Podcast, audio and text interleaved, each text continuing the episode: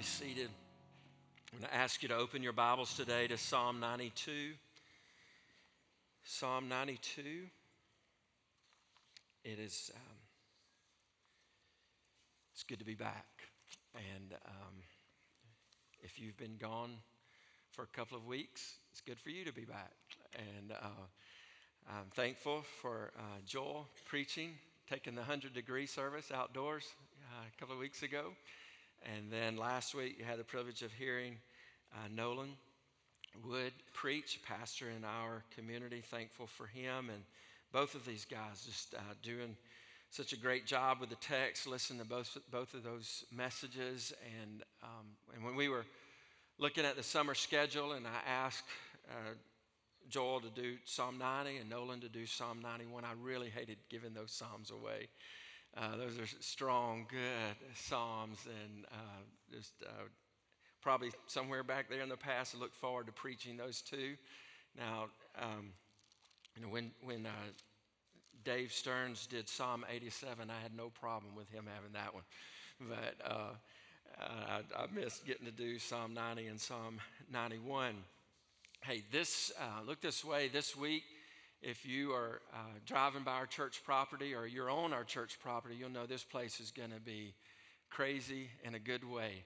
We have uh, over 300 kids signed up to be here Monday through Friday for uh, Connect Camp, all day camp, uh, all day long.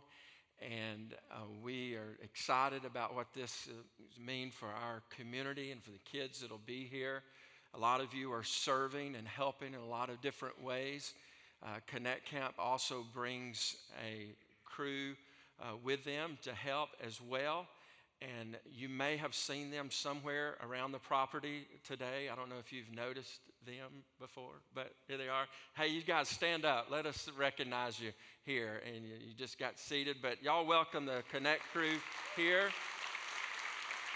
And uh, thank you for, y'all can be seated and we're praying for you. Thank you for investing in our community and helping us as a local church. And uh, Ken Thomas, Gabe Norris, uh, families in our church that lead Connect Ministries. And it's a crazy thing that God's doing through uh, these folks uh, around the U.S. Um, in Alabama last week talking to my brother in law, who's connected to a church in Mississippi, that said, We just had this camp thing at, our, at a church there. And I said, Connect Camp. And he had hosted a couple of girls from Watkinsville. And I was like, This is crazy how you just keep running into Watkinsville and uh, different places. And just pray for this week. It's a huge week for our community.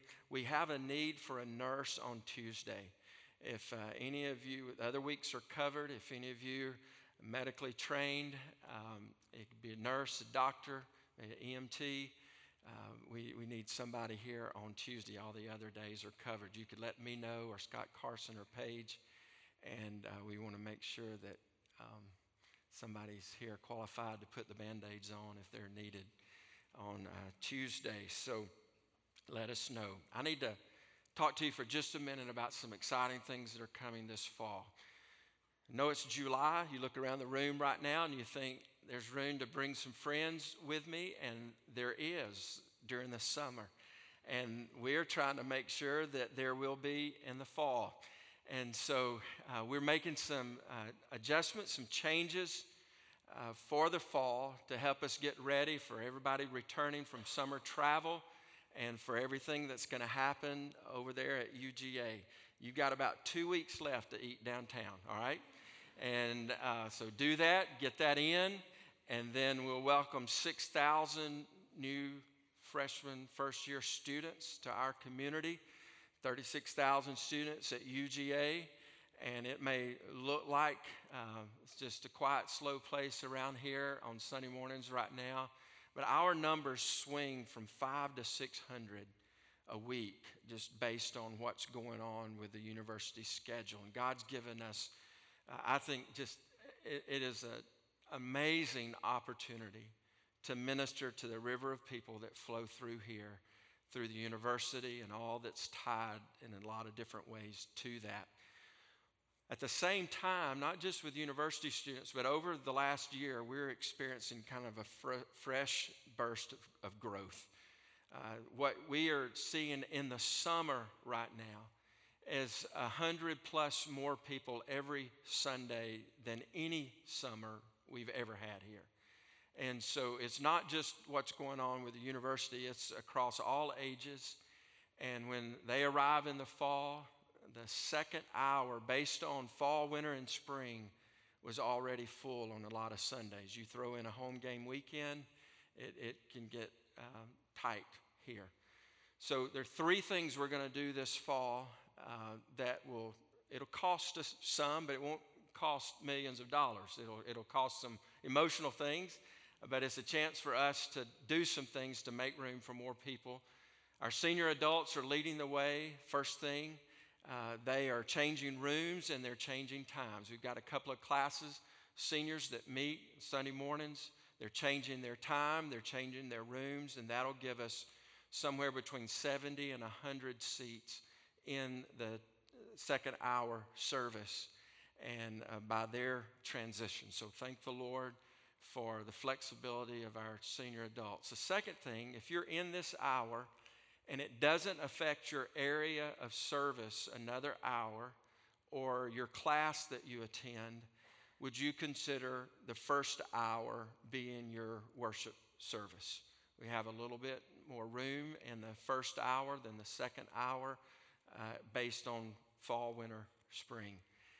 The third thing I'd ask uh, that's just for all of us is that our service times are changing.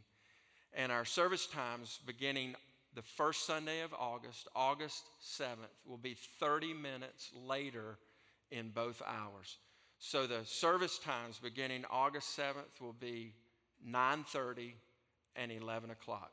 Now the cost there it, it, it may affect some people's work schedules. It may affect some nap schedules.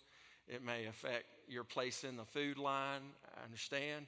It may affect your tea time. I don't. I mean, I mean it, it but listen. Sunday, corporate worship. Uh, we're making room for people and and it's not going to cost us millions of dollars to build a new room. It's not going to uh, cost us millions of dollars to start another location. It won't cost us the demand of a third service right now, but it will give us, we think, uh, some spreading of our numbers on Sunday mornings, and uh, I think it'll it'll make both hours even richer uh, in our worship experience and give us room to continue to invite people. So, uh, first Sunday of August, uh, 9:30 and 11 o'clock. All right. So be uh, watching for that, preparing for that, and looking for opportunities to invite people and include people. Um, before we look at Psalm 92, let's pray together. All right?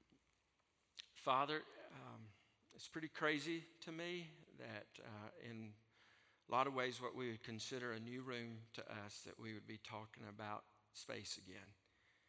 Um, I want to thank you for the privilege that you've given us to get the good news of Jesus to our community. And thank you for what you're doing in the life of our church, that this would even be a conversation.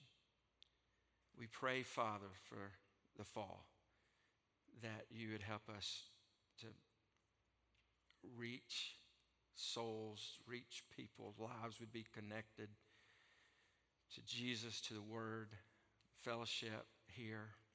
And uh, so we ask for wisdom, guidance, and uh, we're trying to follow you, Lord. If we're missing it, please show us. Uh, Father, I pray for thousands of students that are headed this way with a lot of uh, thoughts in their mind about what college is going to be. Lord, I pray that Jesus, Lord, I, Jesus, I pray you'd meet them here and we'd see hundreds of students come to know Christ as Lord and Savior. We pray, Father, for us to, for eyes on our community around us, and we'd see our friends, neighbors, co workers coming to know Christ. Father, we pray for the week ahead with Connect Camp. Thank you for the 300 plus kids that'll be here. We pray their lives would be changed. We pray for souls to be saved. We pray for workers that'll be serving that you'd give them energy and strength for the demands of the week, and it'd be a lasting impact on our community and our church through what happens in these days ahead. And uh, Father, we open up your word right now to Psalm 92. You've preserved it all of these hundreds of years, and I pray that it would accomplish its purposes for this day and this hour. In Jesus, we pray in your name.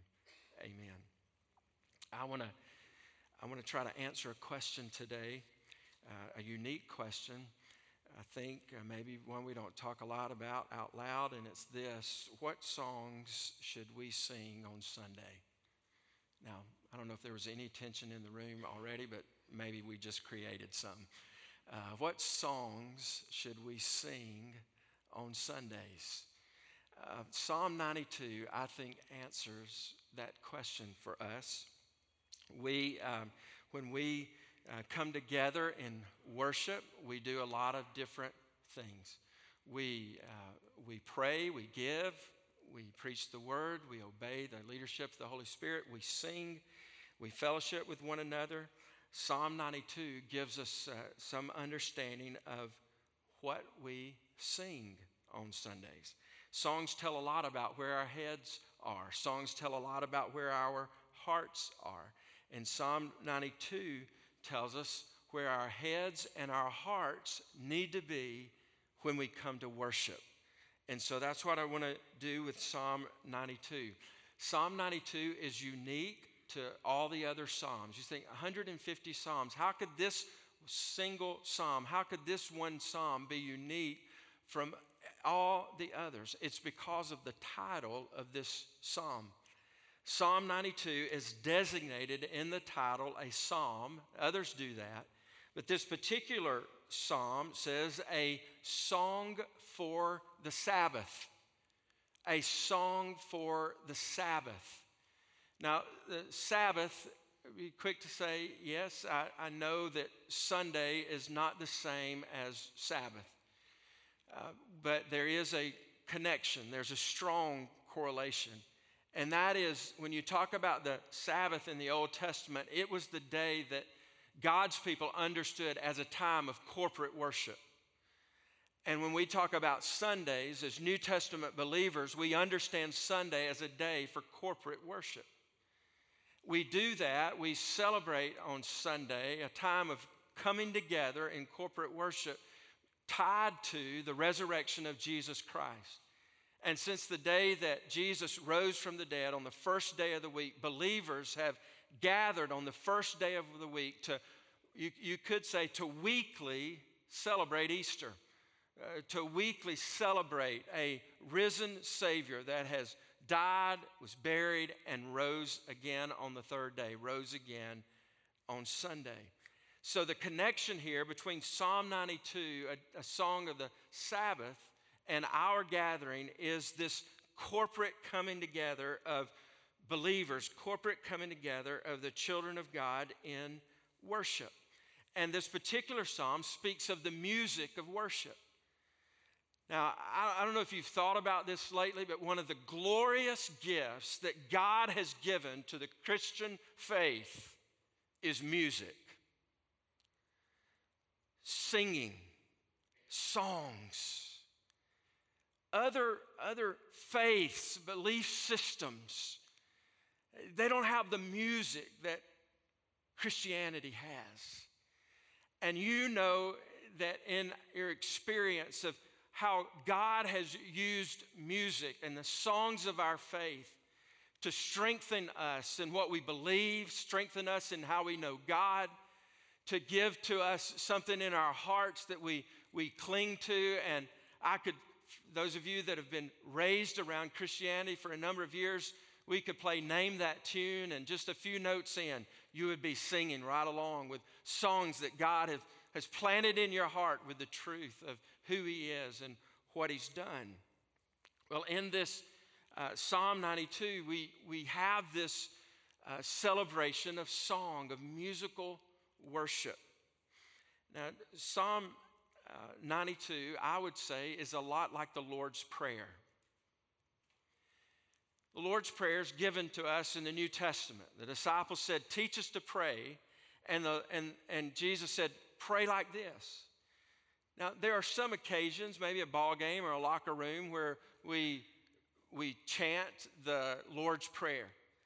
But when we think about the Lord's Prayer, we don't think every single time we pray that we're supposed to quote that prayer, chant that prayer, that those are the only words we say or the only way we pray. We see the Lord's Prayer as a pattern for prayer. We see the Lord's Prayer as showing us how to pray. And when I look at Psalm 92, with it being designated as a song for the Sabbath, I think it serves as a pattern for us to know what God's desire and God's design is for worship, specifically musical worship, singing and worship. And so I want us to kind of unpack this psalm, and maybe I mentioned it earlier, but I just want to point out it's the only psalm that uh, is designated in this way. I want to read the psalm. I want you to listen to it. Let's, let's listen to this psalm. See what kind of words come up. See what kind of actions take place. See what you hear in this psalm. If God has preserved this psalm for such a time as this, what was he after? What did he want? What did he desire? Verse 1 It is good to give thanks to the Lord, to sing praises to your name, O Most High, to declare your steadfast love in the morning and your faithfulness by night, to the music of the lute and the harp, to the melody of the lyre. For you, O Lord, have made me glad by your work. At the works of your hands I sing for joy. How great are your works, O Lord! Your thoughts are very deep. The stupid man cannot know, the fool cannot understand this that though the wicked sprout like grass and all evildoers flourish, they are doomed to destruction forever. But you, O Lord, are on high forever. For behold, your enemies, O Lord, for behold, your enemies shall perish. All evildoers shall be scattered. But you have exalted my horn like that of the wild ox. You have poured over me fresh oil. My eyes have seen the downfall of my enemies. My ears have heard the doom of my evil assailants. The righteous flourish like the palm tree and grow like a cedar in Lebanon. They are planted in the house of the Lord. They flourish in the courts of our God. They still bear fruit in old age. They are ever full of sap and green. To declare that the Lord is upright, He is my rock, and there is no unrighteousness in Him. Now, when I answer this question of what song should we sing on Sunday, some of you may kind of already have your mouth watering of thinking, here we go. We're about to get into it. And uh, I, I want to just tell you that what we're going to do is just take the themes of this psalm and answer that question. These are the songs that we sing. I do want to call your attention to something, though, and that is what we have in the inspired Word of God are words to songs. That's always kind of spoken to me. In the fact that God, in His timing of writing the Word and putting the Word together, has given to us a picture of worship, but we don't have the sounds of worship. Even though we have the words to songs, we don't have the notes to songs. We don't know the rhythm to songs. The only way that we can know some of the rhythm to these th- songs is to try to uh, do, the, do a cultural study and try to figure out what the culture uh, music might have been like in the day when these songs were written. And so God could have just as easily preserved his word for a day when there was video, when there was recording ability. Uh, he could have taken it at a time where it could have been captured, but what He's given us in His Word is a time where words could be written, where drawings could be made. And, and that's what we have to learn from about the kind of worship that He desires and that He's designed. So let me just go right to this here. What kind of songs should we sing? Let's, we, we see that we should sing songs of gratitude. Songs of gratitude. He says in verse 1 It is good to give thanks to the Lord. A psalm, a song for the Sabbath. Very first verse, very first phrase, very first verse. It is good to give thanks to the Lord.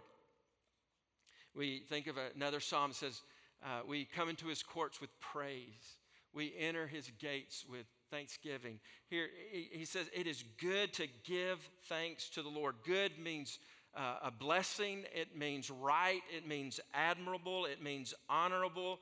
And, and he says, here's what's admirable, here's what's honorable, here's what's right, here's what blesses. What blesses is good, it is giving thanks. And so the songs that we sing in corporate worship from right out of the gate are songs of gratitude. And, and why would that be? Because it gives us a chance in our heart to acknowledge that what we have is not self produced. That what we have has, is what we receive from God, our Creator and our Provider. And from the very beginning, when we gather in worship, we're saying, This is not about what I've done. This is not about what I can do. This is about what God has done and what God can do and what God has given and what God has provided. And so we come before Him as the creator and provider and we give Him thanks. We give Him gratitude. We say, God, we're acknowledging you for what you have done. Secondly, we sing songs of gratitude. Then, second, we sing songs of praise. We sing songs of praise. He says, Good to give thanks to the Lord, to sing praises to your name, O Most High. That uh, to sing praises to your name, you see small case N A M E. That's a reference not to his proper name, not to his official name, it's a reference to his reputation name. You may have uh, go into a town and ask somebody, "Hey, do you you know John Smith?" and say, "Oh yeah, he's got a pretty he's got a big name in this place." What are you saying? You're saying his reputation is big. Here he's saying we sing praises to his name. We sing praises to his reputation. We sing praises to what we know of him. And the way he describes him is, is as almost high. Gratitude is acknowledging God for what He's done. Praise is acknowledging God for who He is. And when we gather in a setting like this for worship, what, are, what kind of songs? Songs that acknowledge what God has done and songs that acknowledge who God is. The two perhaps most common attributes of who God is are listed right here. He says in verse 2 to declare your steadfast love in the morning and your faithfulness by night. He said, when you come together to worship the Lord, give Him thanks and give Him praise and praise Him for what? That every morning when you meet Him, He meets you with His love, and every night when you close the day, He's followed you with His faithfulness. You praise Him for His love and you praise Him for His faithfulness. That's the kind of God that He is. If you're out at the park and you're, you're watching someone play soccer and you see this girl there on the soccer field, you've never seen her before, and you're watching her and, and, and you observe how she plays, and after the soccer match, you walk up to her and say, Hey, I just watched you as, as you worked as a goalkeeper. I've never seen a goalkeeper like that. Your reflex, your reach, uh, the ground that you can cover, the strength of the way you uh, delivered the ball, um, the attent- attentiveness to how you guarded the goal. Uh, you, uh, amazing work today as a goalie. What have you done? You've observed a person doing something, you've noticed how they do it, and then you came to them and you gave back to them what you saw. You were praising them.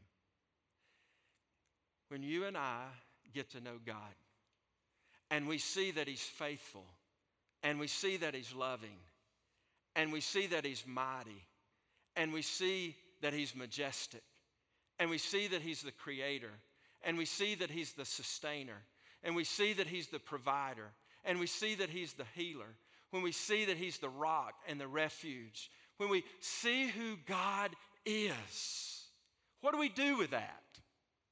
We give it back to Him. We come to Him and we say, God, I've seen you this week, and I want to worship you. I want to praise you. You know what changes corporate worship? Here's what will change your corporate worship.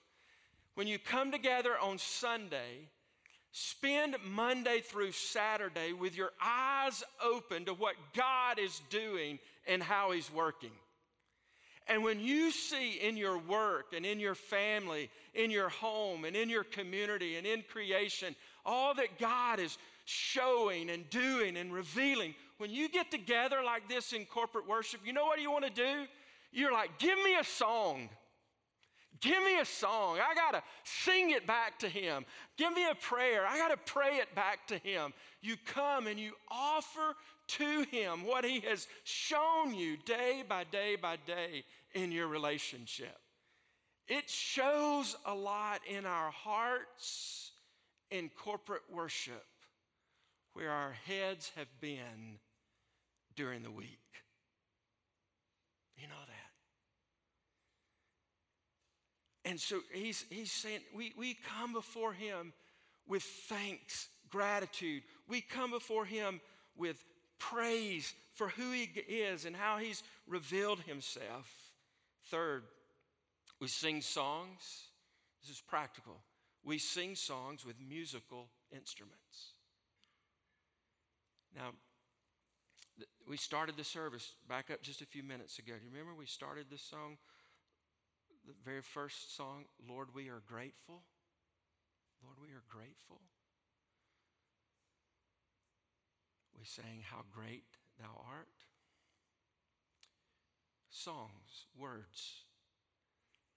But you sit here and you look up here and you see on this platform a piano, drums, guitars of different kinds.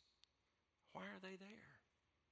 Are they there because the world uses instruments and we're trying to be like the world? No. We use instruments because the Word uses instruments and we're trying to be like the Word. You with me? You see, this psalm says to declare your steadfast love in the morning and your faithfulness by night to the music of the lute, which is a 10 stringed, in their day, kind of a 10 stringed, pear shaped guitar looking instrument. Uh, to the music of the lute and the harp. The harp here would just picture an upside down horseshoe with a little flare on each end with strings in the middle. And, and he said to the music of the lute and the harp, to the melody of the lyre. And he, he includes music, musical instruments in the worship of God. Now, let's say, well, that's, Pastor, yeah, I see that, but look, turn over with me. Just a little more evidence of this, what God's desire and design is. Look at Psalm 150. And we're going to get to Psalm 150 in about six years. So we got time to visit it and it not be um, worn out by the time we get there. Psalm 150, the very last song in God's hymn book, says, Praise the Lord. Praise God in his sanctuary. Praise him in his mighty heavens. Praise him for his mighty deeds. Praise him according to his excellent greatness. Praise him with trumpet sound. Praise him with lute and harp. Praise him with tambourine and dance. Praise him with strings and pipe. Praise him with sounding cymbals. Praise him with loud clashing cymbals. Let everything that has breath Praise the Lord. Praise the Lord. And you read that and you see God in his design of worship has included instruments. Words, yes. Music, yes. Instruments, yes. And read it, read that and say, Pastor, I just, I don't, I don't get into tambourines. Uh, Pastor, I don't get into clashing cymbals. Carlos, trumpets, let that be for Saturdays in Sanford. I don't get into trumpets. Now, here's, here's the trouble with that line of thinking God's worship is not about what we get into, God's worship is about what He desires. And it's not for God to bring Himself in line with what I get into, it's for us to bring our lives in line with what God gets into. And God's Word tells us listen, God's Word tells us use instruments. You got a five gallon bucket you want to turn upside down and use two wooden sticks and pat your foot. Beat out a rhythm and say, Hallelujah, praise the Lord. To him be glory. Let everything that has breath praise the Lord. I feel like there'd be some church in America be clapping right now. I don't know. Come on. Listen, God desires our worship, and He designs our worship. And He's given to us here a pattern, and He's saying, use some instruments in worship. Fourth, sing songs of joy. Sing songs of joy. Uh, we, we talk about a, a, worship gathering that we do on Sundays as a, as a time of celebration. And I know on a Monday through Saturday, we can think, hey, I've been through some things this week. I'm not sure I want to celebrate those things. But that celebration is based back on why we gather on Sundays. It's because of what Jesus has done in rising from the dead and being alive today. He says in verse 4 For you, O Lord, have made me glad by your work. Has the Lord's work made you glad? He says, For you, O Lord, have made me glad by your work. At the works of your hands, I sing for joy. Our music tells a lot about what we love. There have been times in interviews when I've asked people, what, What's the last music uh, you bought? What were you listening to before you came into this interview? What's your favorite musical group? Our music tells a lot about where our hearts are and where our heads are. And he says here, For you, O Lord, have made me glad by your work. At the works of your hands I sing for joy. I think you could divide up God's work into three categories. I, I, like to think about God's work and His work in creation. Your timelines, if you're on social media right now, your timelines are full of God's creation. The sunsets. Have you seen them this week? The afternoon thunderstorms and the way the clouds and the lights mix close at the close of the day. You're out watching sunsets. You're, you, you, pictures of the water, picture of the oceans, picture of the mountains, uh, picture of wildlife. What are we doing? We're saying, look, look at his creation. What is, what is creation? That is, the, that is the handiwork of our God. That's the creativeness of our God.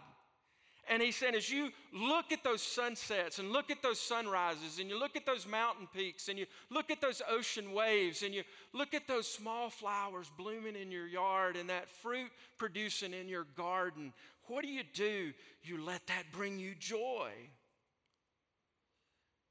At the works of your hands, I sing for joy. And then crisis. Do you know that crisis, we see the work of God's hands? We get in situations where we don't understand how we're ever going to get out of this pit.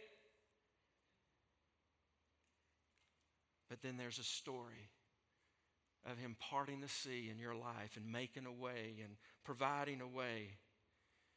And the works of His hands call us to be joyful in Him. And then there's conversion. Do you still get excited about your salvation? Confess it to God if you've gotten over salvation. Confess it to God if you've just taken it for granted. God, help us not to lose the joy of our salvation. I'm concerned.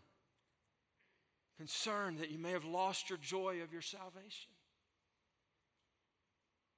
Does it do something in your heart to think about who you were and what Jesus has done?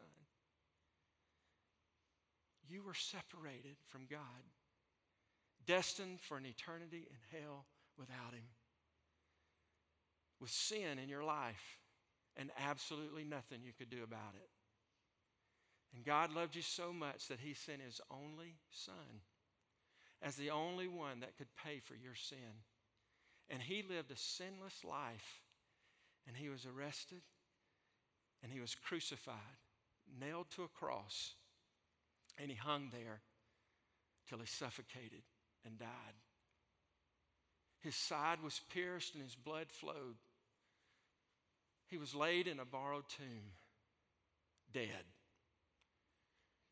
And on the third day, he rose back to life, giving us the confidence that if we would believe in him and trust him, that he would forgive us of our sin so that when we die, we can live forever with him.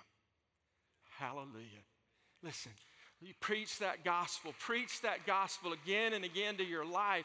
Maybe you've just thought the gospel is for lost people. Listen, the gospel is for saved people, for us to review over and over and over again what Jesus has done for our soul, so that when this world beats us up and knocks us down and makes us look like there's nothing good going here, we realize, hey, you know what? I'm not a citizen of this place. My home is in heaven. I'm just a pilgrim passing through. I'm on my way to my home. And one day I'll be with Jesus. Oh, friends, listen. Don't get over your salvation, this great gift of God that He's given to us. We totally undeserved it. And that's why we sing songs of joy in this place because of what God has done in creation and crisis and conversion. Next, we sing songs that remind us of who wins in the end. Sing songs of, that remind us of who wins in the end. I think you, I say it probably too many times, but sometimes I say I'm, more than I'm a pastor, I'm the, CR, I'm the CRO here. I'm the chief reminding officer. And it's just again and again for us to gather back in this place and remind us whatever you experience Monday through Saturday the uncertainty, the discouragement, the disagreement to come back and say, you know what? This isn't it. This isn't all there is. And he says here in verse 5, he says, How great are your works, O Lord! Your thoughts are very deep. The stupid man cannot know, the fool cannot understand this that though the wicked sprout like grass and all evildoers flourish, they are doomed to destruction forever. But you, O Lord, are on high forever. Now, our hope is, is that we can share the good news of Jesus, and those that have rebelled against God would receive Jesus and be right with God. But when we watch the world around us and we see the lives of the wicked, those who are living in rebellion against God, the psalmist knows just like what you know in this day. Sometimes we look and we say, Why does it seem like the wicked win? Why does it seem like those who are not walking with God have everything? Why does it seem like they're flourishing? And what we do when we come in corporate worship is to remind ourselves that we've got to have the long view. We've got to have the view of eternity, the view of heaven, that life is just a little bitty, life on this earth is just a little bitty blip in all of eternity. He says, he, he says here that the wicked sprout like grass. That's the comparison. Later, he makes a, uh, to the righteous in verse 12, he says, The righteous flourish like the palm tree and grow like a cedar. And so the contrast that we're to remind ourselves of, even in our singing, is this the, the, the, wicked and those who reject God are like grass. The righteous, those who receive God and the salvation of Jesus, they flourish like the cedar, like the palm. What's the difference? The grass in my yard right now, I believe it's the greenest it's ever been in the 20 years that we've lived in that house. It's probably the tallest, too, but it's the greenest. But you back up seven days ago, it was the brownest, most crispy, dead looking grass. And seven, you give us seven days without rain and seven days of heat, you know what's going to happen to my yard? Oh, it's so brown and dead and dry. And he says, that's the way it is with those who reject God. It may look good for a moment like they're flourishing, but when the heat comes, it's gone. What about the righteous? It's the palm and the olive. Some of you made your way to the beach this summer and you see where the palms are. Hot, humid, dry, but the palms flourishing.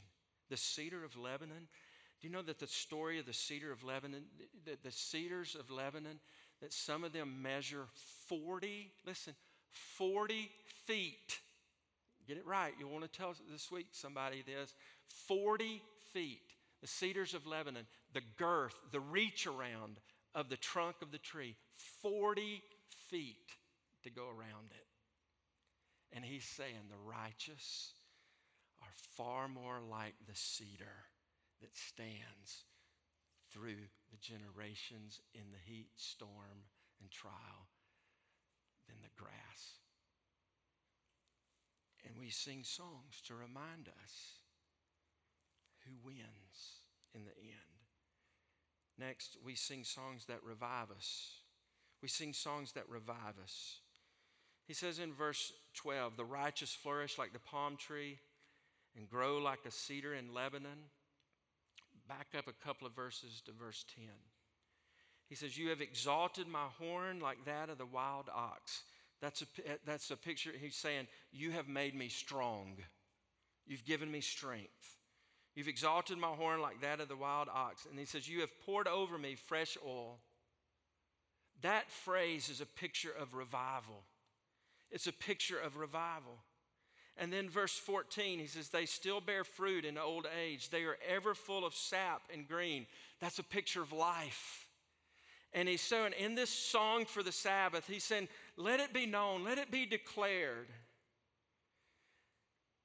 that what God does is he brings life, he revives. When he says, You've poured o- o- over me fresh oil, that's a, that's a picture of something that's like a fresh anointing. It's, a, it's something that brings something to life again. You, as a baseball player, you may say, Hey, this afternoon I oiled my glove. Or one who works as an equestrian says, This afternoon I, I oiled my saddle. And, and what it does is it, it keeps the leather pliable and usable. It makes it able to function. And he said, Here's God, what you do. You put fresh oil on me. You make me alive. You make me usable. You make me viable. And that's a, that's a part of our singing.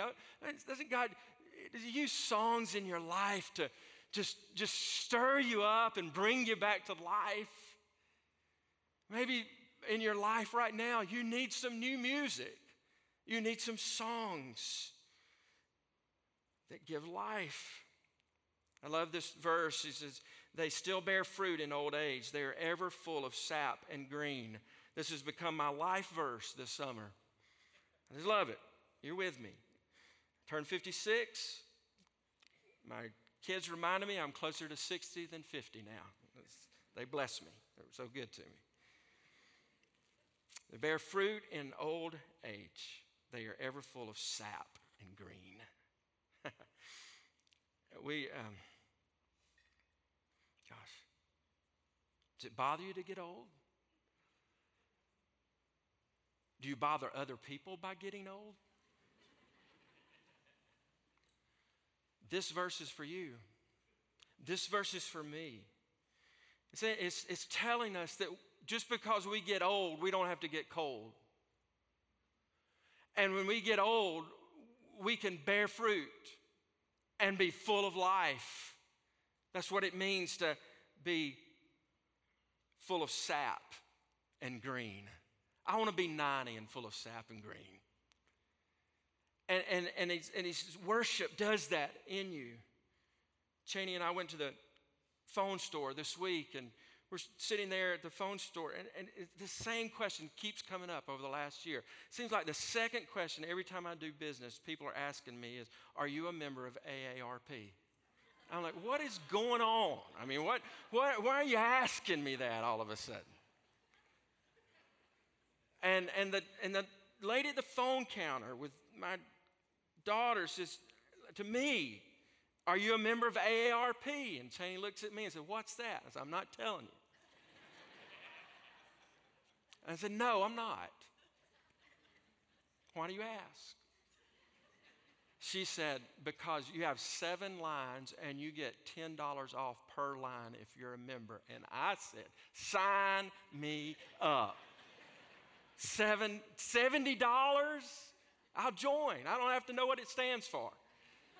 She asked, What does it stand for? I said, I'm not telling you, but I'm sign us up. And I was fine all of a sudden with being old. Listen, the reason this verse is in there, they still bear fruit in old age. They are ever full of sap and green because it is possible for us to stop living before we die and we believe that it's time to sit on the shelf and let somebody else do it, let somebody else worship, let somebody else serve. And he's saying, No, when you sing the songs that you need to sing, it'll do something in your heart to create revival. And you'll be full of life as you remember who God is and what Jesus has done. And this is the last thing. He says, I would say, sing songs that exalt him. It's my prayer, it's Jason's prayer, it's Caleb's prayer, it's Tim's prayer, it's our worship team's prayer that when you walk out of this room on Sundays, that you walk out of this room saying, God is awesome. God is good. God is big. Jesus is good. Jesus is big. The Holy Spirit is powerful. That He's the one that is exalted. That's the kind of worship we need.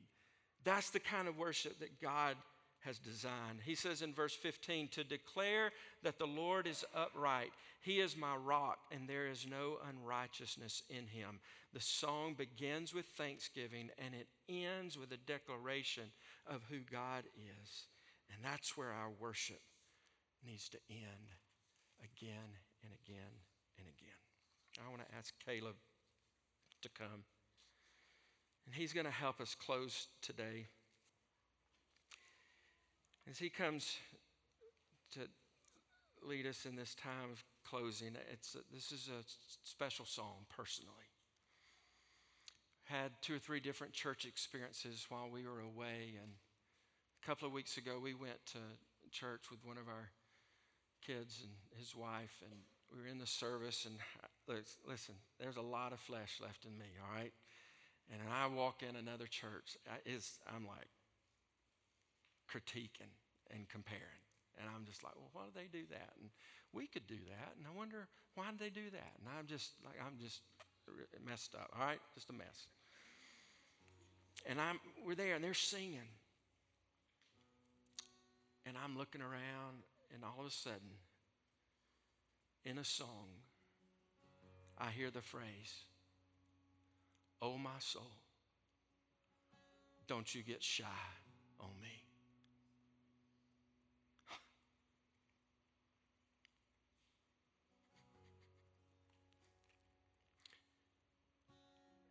And the Spirit of God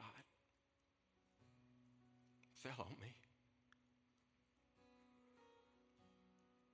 or rose up in me, however you want to describe it.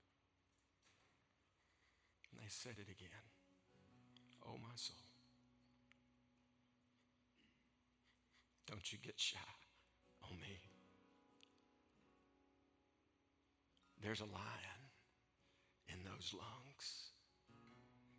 Get up and praise the Lord.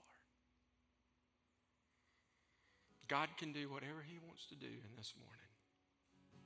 But maybe the Spirit of God would rise up in you in worship today and remind you there's a lion in you.